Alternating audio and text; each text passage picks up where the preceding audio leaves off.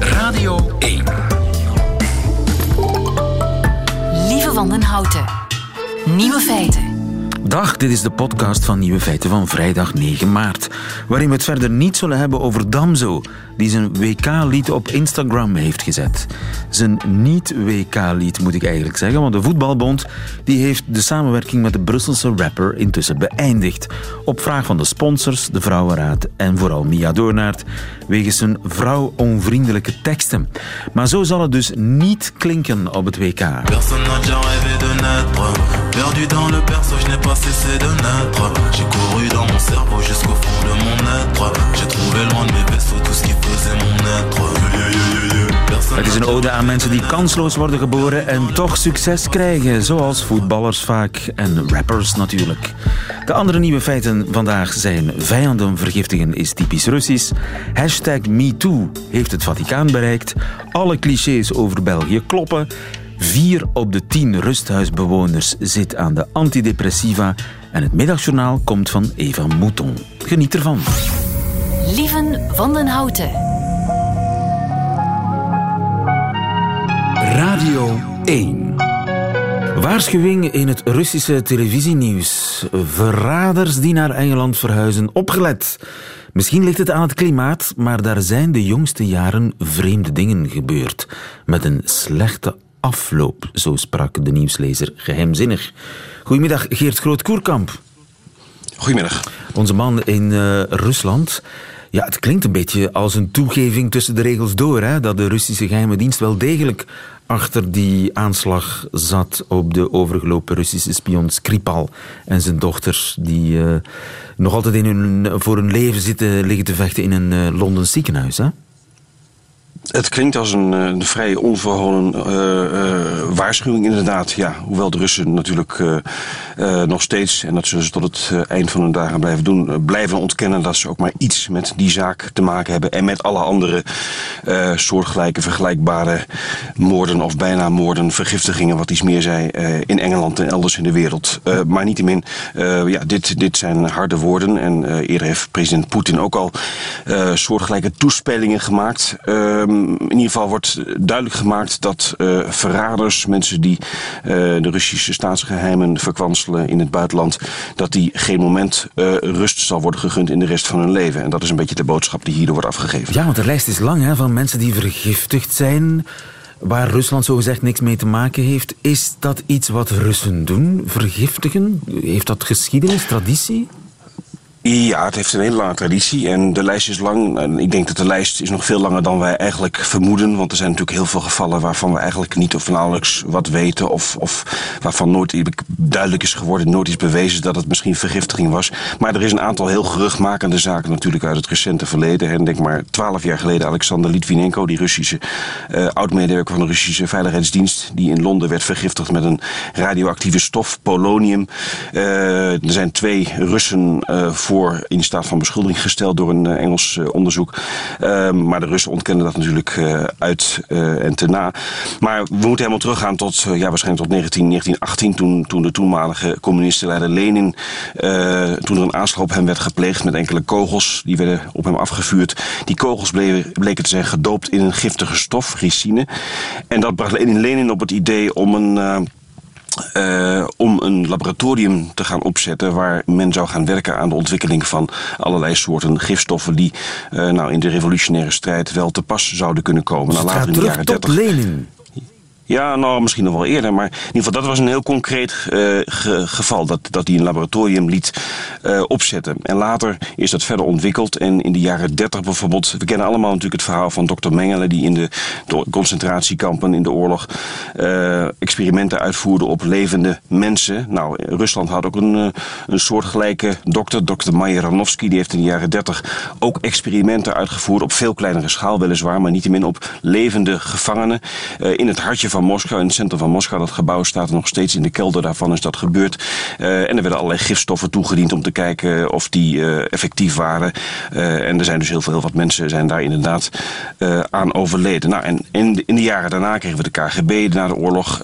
die hebben verschillende, ja, er zijn bewezen gevallen geweest waarvan, waarvan we weten dat de KGB dus gifstoffen heeft gebruikt om bepaalde mensen in het buitenland uit de weg te ruimen. En de belangrijkste daarvan is waarschijnlijk de meest bekende is uh, de Bulgaarse dissident Markov, Georgi Markov. Die zat in Londen in 1978 en die werd van dichtbij benaderd door iemand met een uh, paraplu. En uit die paraplu werd een heel klein kogeltje afgevuurd en daar zat ook diezelfde gifstof ricine in. En daaraan overleed Markov. Dat was een beetje een prelude, een voorbode op wat we later met Litvinenko zagen. Want ook hier duurde het heel lang voordat de artsen door hadden wat er precies was gebeurd. Maar er is geen twijfel over mogelijk. Later is dat allemaal naar buiten gekomen na de omwenteling van 1991. Uh, eh, alles is uh, van A tot Z beschreven en bekend. en dat is een heel duidelijk geval dat in ieder geval tot ver na de oorlog in die Sovjet-tijd dat laboratorium van de Russische geheime dienst, van de Sovjet-geheime dienst, nog steeds zeer actief was. Ja, ja, die laboratoria zijn nog altijd actief. Nu, waarom eigenlijk? Want ja, iemand liquideren, dat is toch veel handiger als je het gewoon met een kogel doet in plaats van met gif? Uh, dat is zo, maar goed, dat, dat, is misschien, dat zou misschien wat te geruchtmakend zijn. Hè, zoals in het geval met Litvinenko, uh, met dat polonium. Uh, als dat allemaal was gelukt, de opzet was geslaagd... dan had niemand eigenlijk ontdekt wat precies de doodsoorzaak was. Hè. Hij werd heel erg ziek. Hij begon over te geven, zijn organen die lieten het afweten. En hij was gewoon aan het doodgaan tot, tot, tot, tot, iemand op het lumineuze idee kwam om te kijken van... hé, hey, is het misschien niet iets radioactiefs? Maar toen was het al te laat. En toen heeft men ontdekt dat het inderdaad polonium was. En toen bleek dat er overal sporen waren achtergelaten. Maar voor hetzelfde geld was dat niet ontdekt. En dat is toch wat anders dan wanneer je iemand op klaar lichte dag... Eh, bijvoorbeeld op straat uh, neerschiet. dus er zijn, er zijn, maar is het de bedoeling dat het niet wordt ontdekt? Dat, het, dat de Russen niet worden verdacht?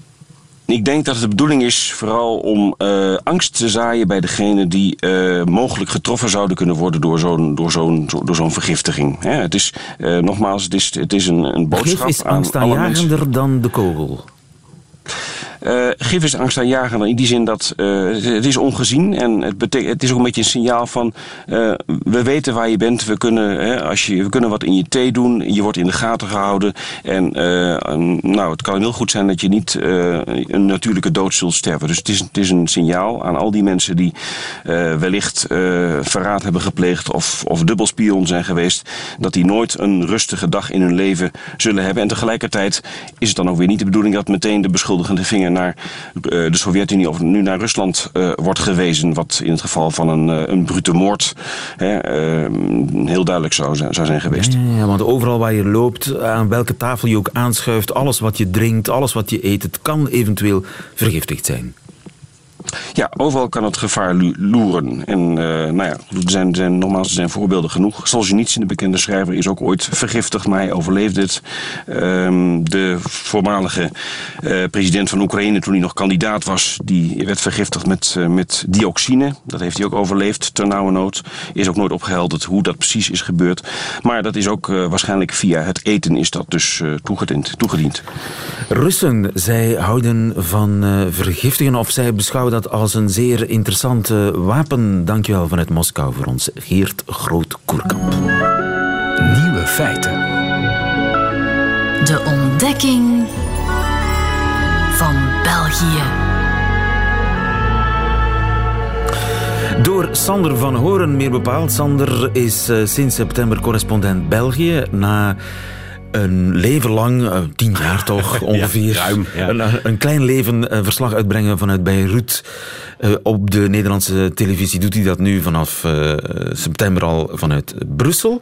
En elke vrijdag bekijken we hoe die inburgering, inburgering verloopt. Sander, wat heb je deze week gedaan? Ik heb een aantal clichés bezocht eigenlijk. Ik ben naar het Magritte Museum geweest. Je hebt een toerist uitgehangen. Ja, en ik heb roze chocola gegeten. En dat laatste, daar was ik heel erg huiverig voor. Dat is dan zo'n ideetje wat komt uit uh, Hilversum uh, bij de NOS vandaan. Want die lezen dan de VRT-website en die zien roze chocola. En dat vinden ze leuk. Moeten we hebben, Belgen, roze chocolade. Ja, ja. ja. En ik ben, uh, toen ik hier toekwam, moet ik zeggen, in België in september, ben ik heel erg beducht geweest voor die clichés. Want je leest ook af en toe in de Arabische media, bijvoorbeeld toen ik nog in Beirut woonde, dingen over Nederland. Dat je denkt van hoe bestaat het? Dan zijn we nog altijd die windmolens en die tulpen en die klompen. En, ja, en Belgen, Belgen zijn meer dan chocolade. En friet en, de taalstrijd, ja. Dus, maar je bent vol voor de clichés gegaan. Nou, en dan kom je tot uh, je, de verrassende ontdekking dat clichés waar zijn. Uh, want dan ben ik bij een chocolatier in Gent die die chocola verkoopt. En dan vertellen klanten dus niet dat ze het hebben gekocht en dat ze zo blij zijn. Maar ze vertellen vooral hoe en waar en met wie ze gaan, het gaan eten. De Belg houdt gewoon van chocola. En dan vraag je hoe het smaakt aan de verkoopster. En die begint dan meteen over bereidingswijze en hoe het dan afwijkt van andere typen chocola ondenkbaar in Nederland.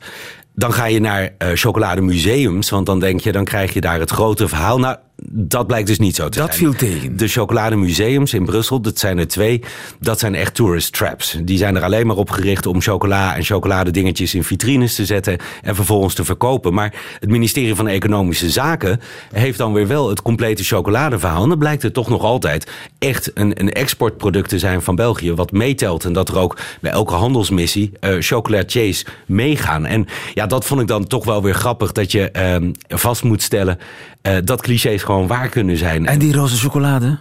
Ja, is toch wel lekker. Ja, ik ben helemaal niet van de chocola. Het kan mij normaal gesproken niet bitter genoeg zijn als ik het dan toch moet eten. Maar deze was lekker. Die was uh, heel fruitig. En dat is dan bijzonder. En dat zie ik dan inmiddels ook wel na enige verdieping. Uh, bijzonder omdat die fruitigheid dus van de cacao komt en niet van toevoegingen. Ja, je staat al verder dan ik, want die roze chocolade, ik heb hem zelfs nog niet eens gezien. Maar je bent ook naar het Mar Margriet Museum geweest. Klopt, ja. Want uh, ook daar loop ik dan in het begin met een grote boog omheen. Want dat een tekening van een pijp geen pijp is, dat weet ik sinds de middelbare school. Dus en, en het stootte me ook wel, moet ik zeggen, enigszins tegen de borst stuiten. Dat Belgen zich verschuilen vaak achter Margriet. Ik heb het hier wel eens eerder gezegd, maar als er iets raars is in de Belgische samenleving, en dat is er nogal eens, dan wordt er gezegd van, ah, maar ja, het is het land van Margriet, hè. Zo zijn wij nu eenmaal. Niets is wat het lijkt en zo zijn we nu eenmaal. We houden van chaos, maar van ik kwam, absurditeit, van surrealisme. Ik, was, uh, ik vond het leuk in dat Margriet Museum dat het verder ging dan die, die pijp alleen. Dat, dat is een heel klein deeltje van die tentoonstelling ik vond het heel erg aardig om te zien dat ook zijn uh, opgestoken middelvinger in feite naar uh, de Franse kunst zien, dat hij ook breed te zien was. Hij was uitgenodigd op een tentoonstelling en ging ontregelend als de surrealisten dat zijn, ging hij daar speciale hele cheapy slechte werken voor maken om uh, eigenlijk de kunstwereld aan de kaak te stellen in, in Parijs. Nou ja, dat hangt er ook. Dat vond ik heel erg mooi. Maar voor de rest kwam ik er toch vooral ja, enigszins teleurgesteld en bedroefd eigenlijk uit. Want iets wat me op het eerste gezicht heel erg aangreep is, is uh, de roofvogel die een berg wordt. En dat mandje met eitjes voor hem. Maar we luisterden naar de kinder-audiotour, uh, wat altijd veel leuker is dan de volwassenen audiotour in musea. Aha. En daar werd uitgelegd van ja, maar die vogel kan dus niet meer bij zijn eitjes. En dat vond ik toch ook wel heel erg tekenen voor België. En als je doordenkt van ja, we zijn maar Griet, niets is wat het lijkt. Maar niets is dus ook ooit zo mooi zoals het zou kunnen zijn. Ja. En dat heb ik toch ook wel meegedragen. Maar eigenlijk Um, heb ik toch ook wel heel veel geleerd over uh, uh, België door Damso. He, dan toch nog maar weer eventjes. Je hebt zelf uh, de preview laten horen van het lied... wat uiteindelijk dus niet het lied van de Rode Duivels wordt. Maar ik lees... Was de hele Damso-historie anders verlopen Mocht het over de Oranje gaan? Dat denk ik niet. Maar wat ik wel aardig vond, was de analyse van zijn teksten de afgelopen weken in de Belgische media en de kranten.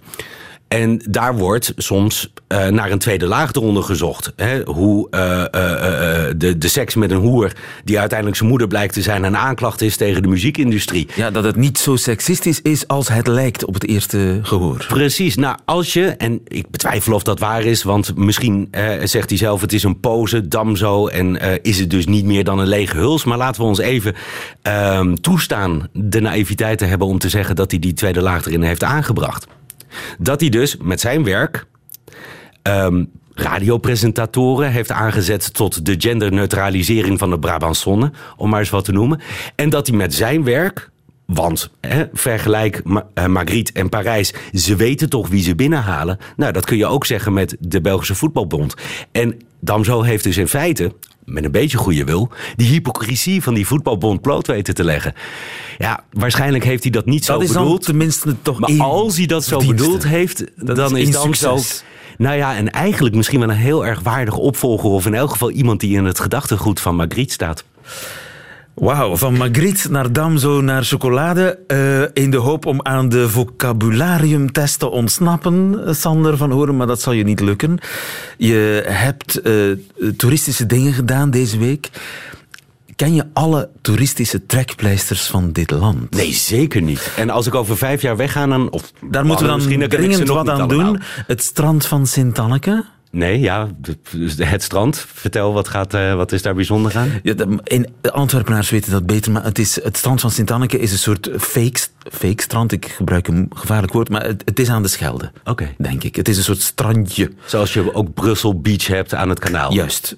Bokrijk, Ehm, een plaats waar, nou ja, nee. Openluchtmuseum, Oké. Nee. boerderijtjes uit de 19e eeuw, 17e eeuw. Ja, dat hebben wij ook in Nederland. Verre Limburg, ja, Ja. ongetwijfeld. Het hellend vlak van Ronquière. Is dat een eh, mooi vals plat in een wielerkoers? Het is vals plat in elk geval. Ja, ja, ja, Het is een scheepslift. Oh, een legendarische Die staat hoog op mijn lijstje die ik nog wil zien. Want dat is een compensatie voor geld wat infrastructurele projecten in Vlaanderen gekregen hebben. En het maakte niet uit, heb ik me laten vertellen, waar het aan werd uitgegeven, als het maar werd uitgegeven. En hoe heet dat? Die, dat fenomeen, dat heeft een naam. Oh ja. ja. Ik voel me echt weer voor een tentamen dat ik wel geleerd heb, maar niet goed genoeg. Heerlijk.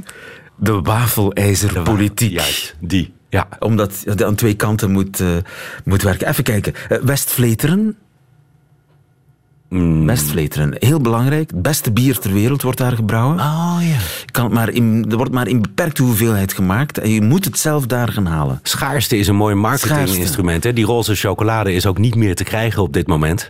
Volgens mij bewust gecreëerde schaarste. Je was in Gent, heb je daar neusjes gegeten? Heb ik niet gegeten. Nee, ik kwam voor de chocola. Maar Maar je weet wat het zijn, wat het zijn neusjes. ik heb ze nog niet gegeten. Nee, maar hoe zien ze eruit? Weet ik niet.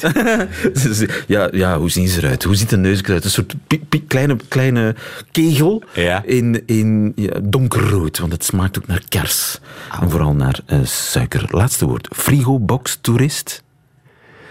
Ja, iemand die met zijn coolbox eh, ergens langs de kant van de weg gaat zitten om... eh, is het, is Je het- begon goed, Ja? maar het is eigenlijk eh, een woord uitgevonden door de burgemeester van Knokke. Ja. Knokke is het Noordwijk van Vlaanderen, zal het Ja. zijn. Nee, de chique badplaats. Ja, ja, ja. En de burgemeester heeft zich ooit eh ja, meewarig gedaan over het feit dat de lokale horeca niet profiteert van de mensen. Omdat van de ze- frigobox toerist. Ik weet niet of we daar een equivalent voor hebben in het Nederlands. Kom ik op terug. Je maakt in elk geval vorderingen. Ik ben heel benieuwd naar je traject. eh, hoe dat zal verlopen volgende week. eh, Weten we daar meer over. Nieuwe feiten. Bijna vier op de tien bejaarden in rusthuizen zit aan de antidepressiva. Lucien de Kok, goedemiddag. Goedemiddag. Dokter de Kok, bekend geriater. Ja, die cijfers, vier op de tien, blijkt uit onderzoek van de christelijke mutualiteit. Hè? Is 40% van onze rusthuisbewoners depressief? Oké, maar kijk, die echte zware depressie zoals wij die bij jongeren kennen, met de klassieke afwijkingen, als ik daar zit op te wachten, dan is er geen ene depressieve. Want wij zien die vorm praktisch niks. Dus eh, die, al die kenmerken van ze zitten te wenen, ze zijn klefferige kinderen, ze hebben in niets geen belangstelling meer, ze vermageren, ze eten niet meer. Als ik daar Dat is het allemaal wachten- niet. Als ik daar zit op te wachten op de, om dat beeld te zien, wel dan mis ik alle depressies, hè, want er zijn er bijna geen. Maar wij zitten in de geriatrie met een heel ander verschijnsel en daar hamer ik al jaren op. Alsjeblieft mensen, kijk een keer, wat is de oorzaak dat daar zoveel mensen waarvan wij veronderstellen, ik heb nog veel liever dan op de eerste plaats spreken van een depressieve stemming, wat zit daarachter? Wel, de twee grote die daarachter zitten, dat zijn dus eerst en vooral de verliessituaties. Dus alles wat mensen op ouder leeftijd uit handen wordt genomen. Dat kan een huis zijn, dat kan een beenafzetting zijn, dat kan een zware operatie zijn enzovoort. Dus alles Of wat een man verloren, vrouw verloren. Oh, dat, maar Ouder worden is verliezen, hè? Vaak. Ja, dat is verliezen. Maar man verliezen enzovoort, daar moeten we opletten, want daar zitten we en vooral nog met het rouwproces. En rouwen is nog altijd depressie. Hè? Hè? Maar dus verliessituatie moeten huis verlaten. Een paar jaar geleden hebben we zoveel ouderen gehad die met een kinder die scheiden. Eh, kinderen En, die en wat is dan de andere oorzaak? en de tweede, dat is dus de aanpassingsstoornissen. En dat wil zeggen, het milieu waar men terechtkomt, de omgeving, daar kan men zich niet meer aan aanpassen. Dat lukt niet. En dan moet u verschieten, ik ken weinig bejaarden, er zijn er ook, hè, die eenvoudigweg met veel plezier naar het rustoord gaan. En dat, ik, ik wil er toch op pleiten, gelukkig dat we de rustoorden hebben voor de, veel van die mensen op te vangen en goed op te vangen. Maar niemand gaat daar eenvoudigweg naartoe en dan heb je daar heel wat eh, mensen, zeker in het begin, die niet kunnen aanpassen, die Ja. depressief zijn, ontgoocheld Een zijn. oude En boom dat verplanten, dat, eh, dat is niet Voilà. gemakkelijk. Hè? Nu, Ja, hebben die mensen dan baat bij pillen? Wel, eh, dat ook moeten wij genuanceerd. Als jij mij zou zeggen, eh, hebben zij kunnen pillen vermijden, dan ben ik ervan overtuigd dat jij de pillen kunt vermijden bij enorm veel mensen. Maar dan eh, doe ik een pleidooi voor het realisme. Ik zie niet in, dus als een, bijvoorbeeld een nieuwe bejaarde in een rustoord komt, en dat mens, iedereen, die komt daartoe, die is ontgoocheld, hè, dikwijls ook met veel verzet daar naartoe moeten gaan. Wel, dan moet u mij vandaag een keer zeggen wie in het rustoord, welke verpleegster of wie ook, welke helper, daar de tijd vindt om met dat mensje eenvoudigweg te, echt een inspanning te doen, om die zo rap mogelijk te helpen aanpassen, dan met te praten, haar problemen, hoe zij het hier gekomen enzovoort. Ja, eh, theorie is er genoeg. Die ken ik al 45 jaar theorie, maar de praktijk is heel anders. Ja, want dat En valt dat ook is- op, hè, dat het heel erg verschilt van rusthuis tot rusthuis. Op de ene Ja. plaats krijgt meer dan de helft van de bewoners antidepressiva, in een ander rusthuis minder dan een kwart. Voilà, daar zit wel met de eerste. En dan ben ik, voor mij is dat al direct heel duidelijk. Het eerste wat er moet gedaan worden wanneer wij een depressieve stemming zien, dat is gaan kijken wat zit daarachter. En als je daar artsen hebt, en niet alleen artsen, maar ook eh, de omgeving en de mensen, en dat wordt samen besproken, en dus eenvoudigweg, je komt tot de conclusie dat daar werk wordt van gemaakt, dan zult jij bij veel mensen zien dat die antidepressiva kunnen vermeden worden. Eh, Is het vaak Terwijl een gemakkelijkheidsoplossing? Dat- Voilà, ja. voilà, dat is een gemakkelijkheidsoplossing. Maar dat is niet eigen aan de antidepressiva. Hè. Neem griep. U gaat eenvoudigweg zeggen, kijk een keer, een arts die zijn tijd maakt, die gaat zeggen, ja maar kijk, dat is bijna zeker viraal. Hè. Eh, dus daar werken mijn antibiotica toch ook niet. Aan de andere kant zijn er heel wat artsen, en, en wij weten dat genoeg ook, die dood gewoon, ah ja, je heeft wat koorts, voilà, antibiotica. Voorschriftje, Dat- klaar. ja, voilà, dat is het ook zo.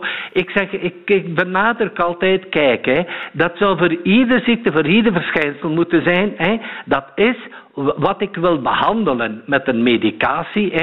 Is dat eenvoudigweg nodig of is die medicatie dat is? Maar dat kunt je maar weten als je met een goede diagnose komt.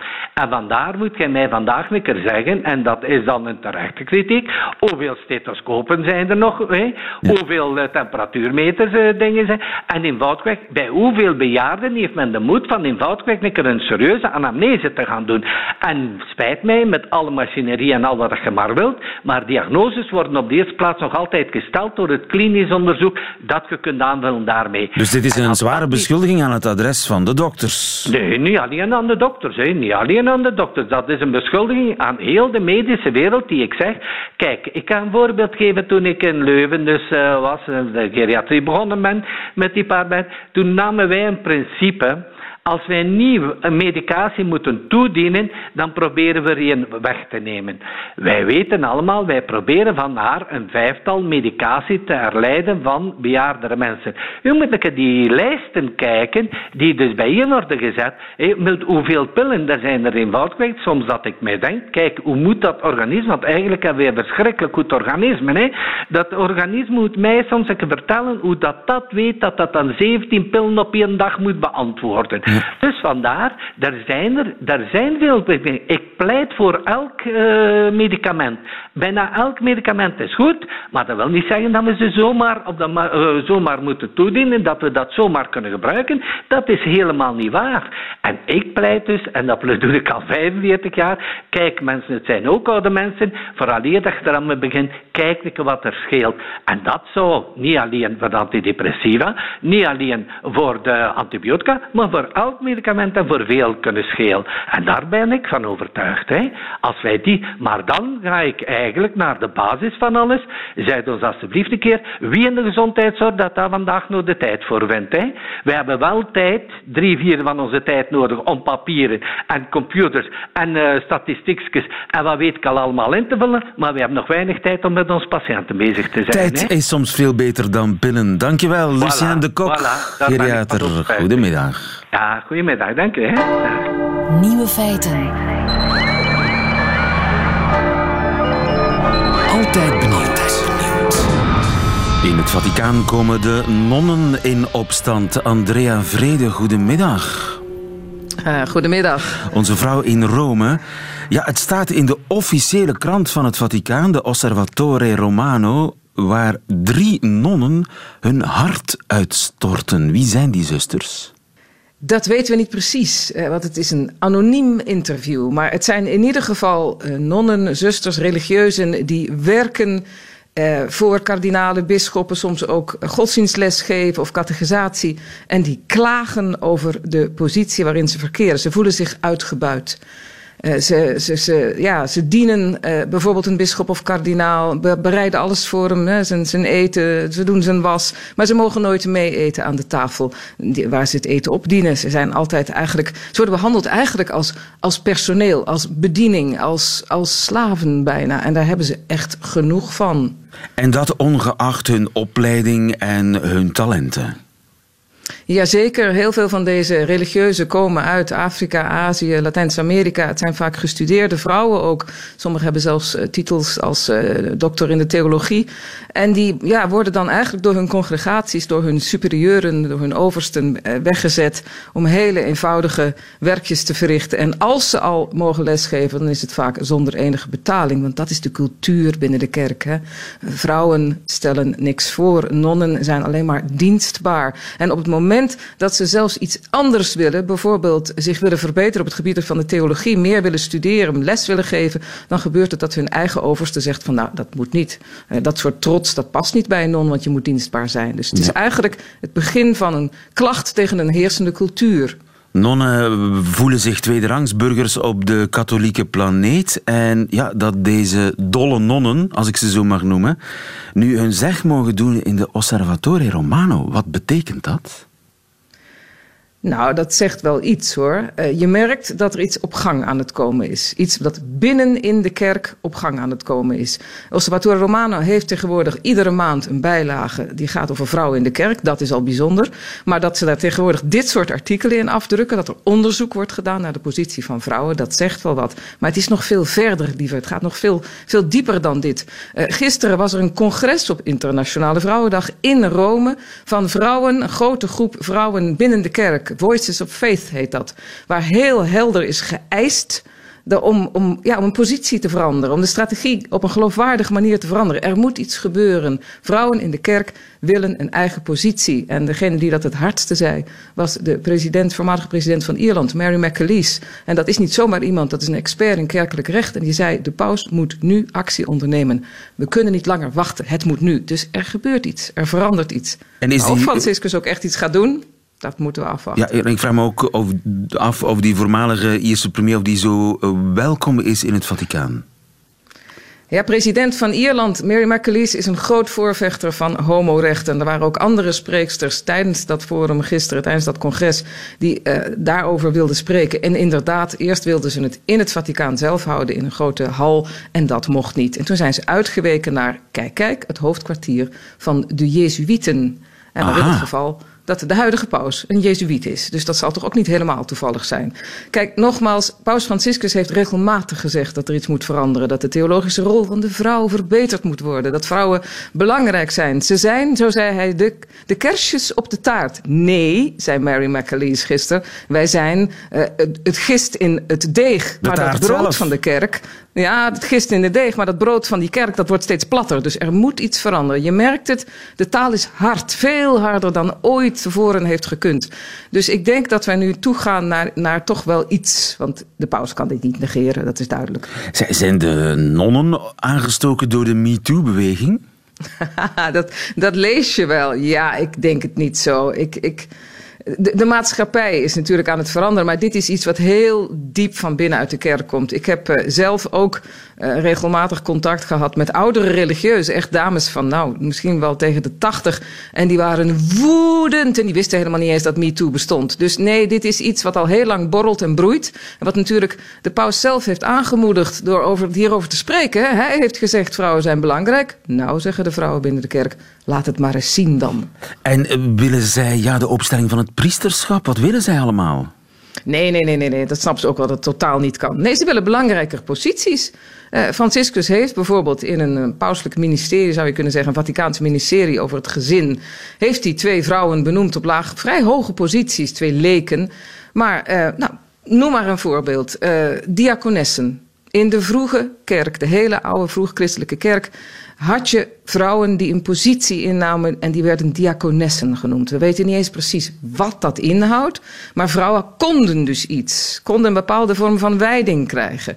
Uh, de paus is nu aan het onderzoeken met een commissie wat dat precies betekent. Nou, dat zou een opening kunnen zijn. Vrouwen een belangrijke positie geven. Sowieso hun hele positie helemaal uh, in een ander licht stellen. De, de vrouwenhaat zoals Mary McAleese gisteren zei, uit de kerk bannen. Want dit is een klerikalistische uh, mannenbeweging. En uh, daar moeten vrouwen gewoon veel belangrijker worden. Er waait een feministische wind door het Vaticaan. Andrea Vrede in Rome voor ons. Goedemiddag.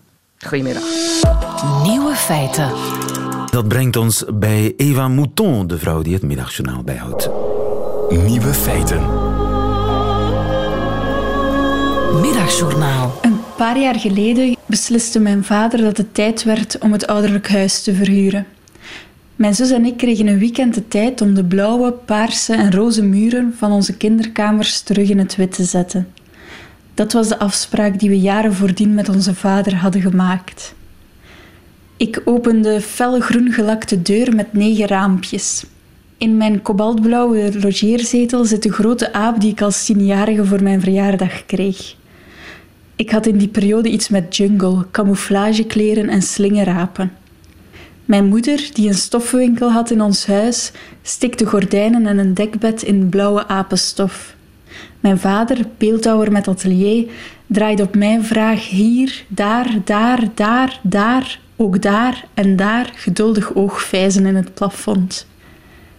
Door de oogvijzen reeg ik juttetouwen, waar ik apen, plastic spinnen, een vleermuis en, waarom ook niet, een giraf aan liet slingeren. Mijn zus komt in haar verfkleren op mijn zetel zitten. Ze zucht. Ik ga vijf lagen moeten verven. Dat blauw is echt hardnekkig. Ze wijst naar mijn ingemaakte kast, waar stickers van Aaron Carter en de Spice Girls tegen kleven. Ze lacht. Ho, ho, ho, die moeten er ook nog af. Ik begin met een 3D-sticker van Homer Simpson, die met een tik onder de kop meteen loskomt. De papieren stickers met glitterende randen uit Joepie scheuren in stukken. Na Aaron Carter geef ik het op. Mijn zus bladert door mijn vriendenboek.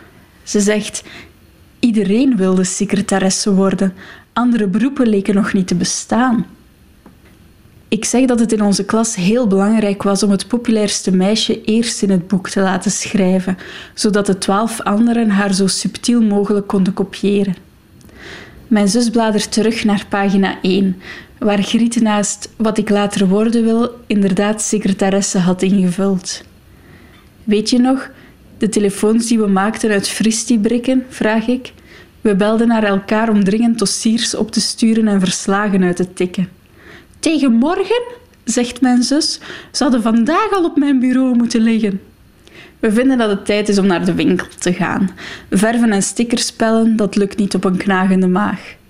We trekken onze schoenen aan en wandelen naar de winkel naast de deur. Daar komen we Anne tegen, een van de meisjes uit mijn klas. Ze draagt een kind op de arm, heeft zes roze platte kaasjes in haar rechterhand. Ik vertel haar over het vriendenboek, hoe we in het ene boek allemaal secretaresses wilden worden, in het andere juf en soms ook winkelbediende. Mijn zus koopt eierkoeken en madeleines. S'avonds, na het schilderen, ik lig al in bed, krijg ik een friend request op Facebook. Het is Anne. Ze zegt: Ik heb mijn vriendenboek doorbladerd. Bij jou staat ernaast wat ik later worden wil, beroemd. Blijkbaar was ik in mijn herinnering een bescheidener kind.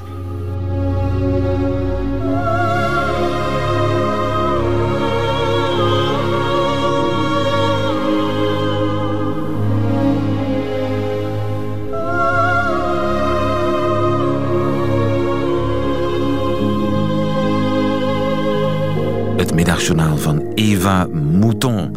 Einde van deze podcast. U vindt er nog veel meer op radio1.be en op de gebruikelijke podcastkanalen. Tot nog eens.